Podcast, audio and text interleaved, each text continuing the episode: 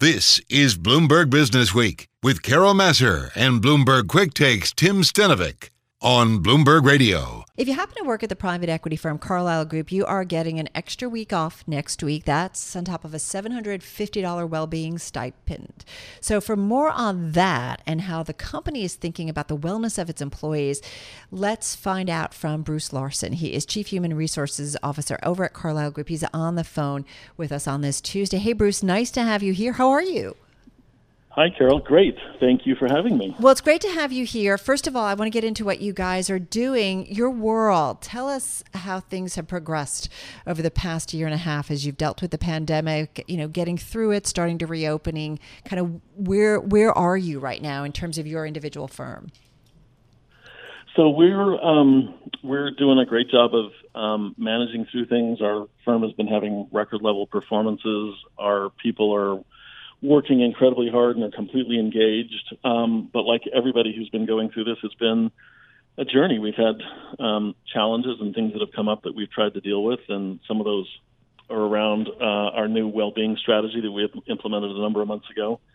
Um, but we're uh, we're hanging in there. Well, talk to us about this well-being strategy because it's really been very interesting, at least for me as a journalist, uh, and for many others, to see how companies have opened up in terms of thinking about their employees different? Like how how is that relationship between Carlyle, the employer, change with Carlyle and its employees? Sure. So, look, I think a lot of this started um, a little bit before the pandemic, where, um, you know, with new leadership at Carlyle and our new CEO, Kewsong Lee, mm-hmm. trying to focus on how do we enhance um, an already very strong culture in the firm um, and really make our, our, human capital strategies in line with all of our other strategies to deliver the right kind of commercial results. And so we were beginning to talk about a number of things. And then, of course, in March of last year, the world began to change, and we all went out on uh, on a lockdown for what everybody thought would be two weeks, and life would get back to normal. Right. Um, but of course, that didn't happen.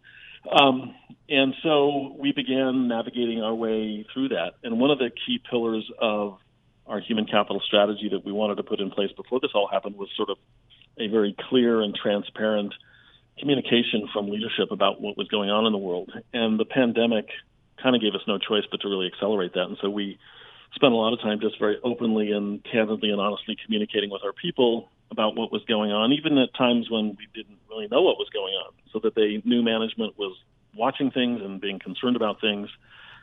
And as the the pandemic progressed, um, we all individually got a sense for the increased stress levels that were going on um, because of your inability to separate from work and just no stop button. And it felt like people were living at work more than they were working from home.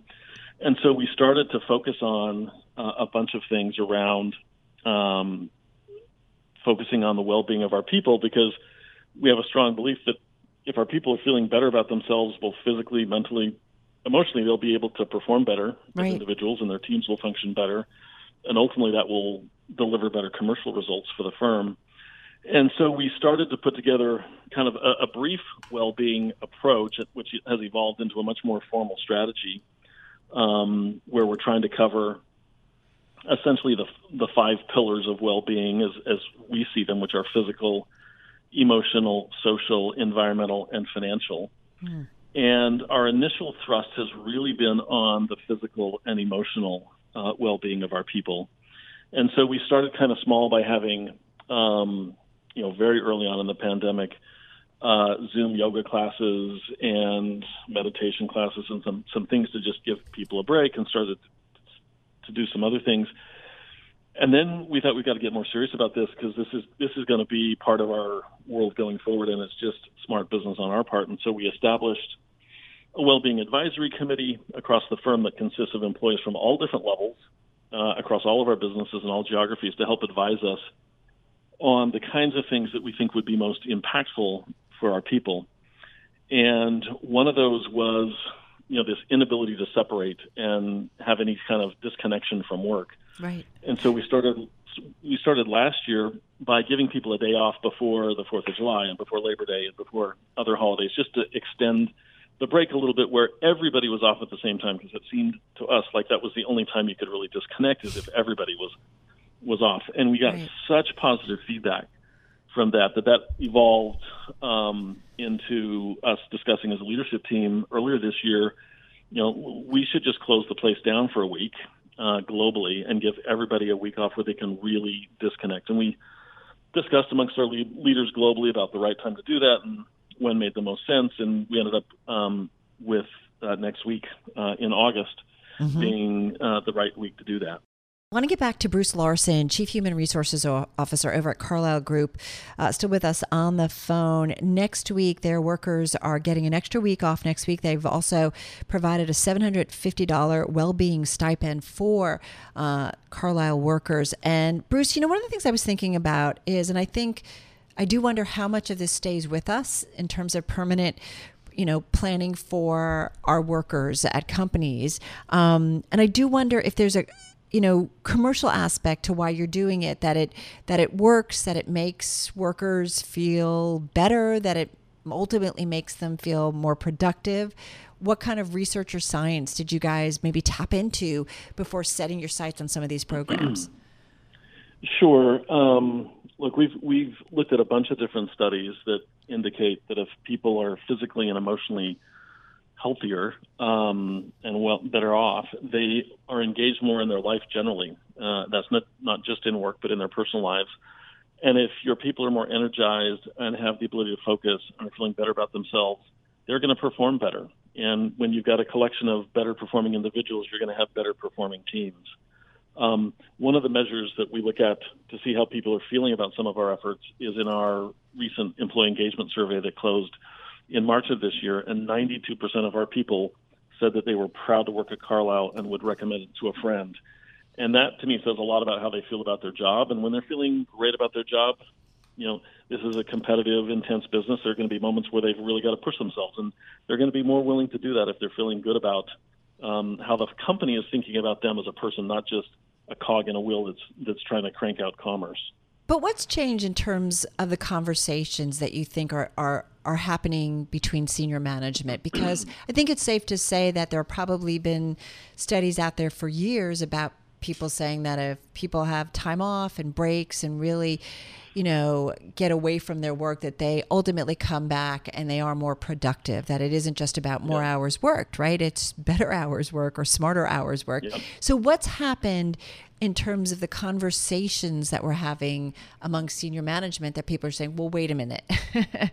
The pandemic really opened our eyes to something and we got to do, do sure. we got to do things differently well, look, I think historically, human capital departments and HR functions have been trying to have those conversations, but a lot of times people didn't take it all that seriously. I think one of the things the pandemic has done is made senior leaders of organizations realize um, because they're experiencing the same things in in a very similar way that their employees are that this is real and this will make us better and our people will perform better we'll have lower turnover and people will be generally happier if we focus on these things and so part of it i think has really just been how the pandemic has thrown everybody into the same boat and senior leaders at least at carlyle have chosen to respond uh, to that by engaging in the conversation very proactively a lot of these things we do, we're doing aren't my ideas. Some of them have come from our CFO. Some have come from mm-hmm. the CEO.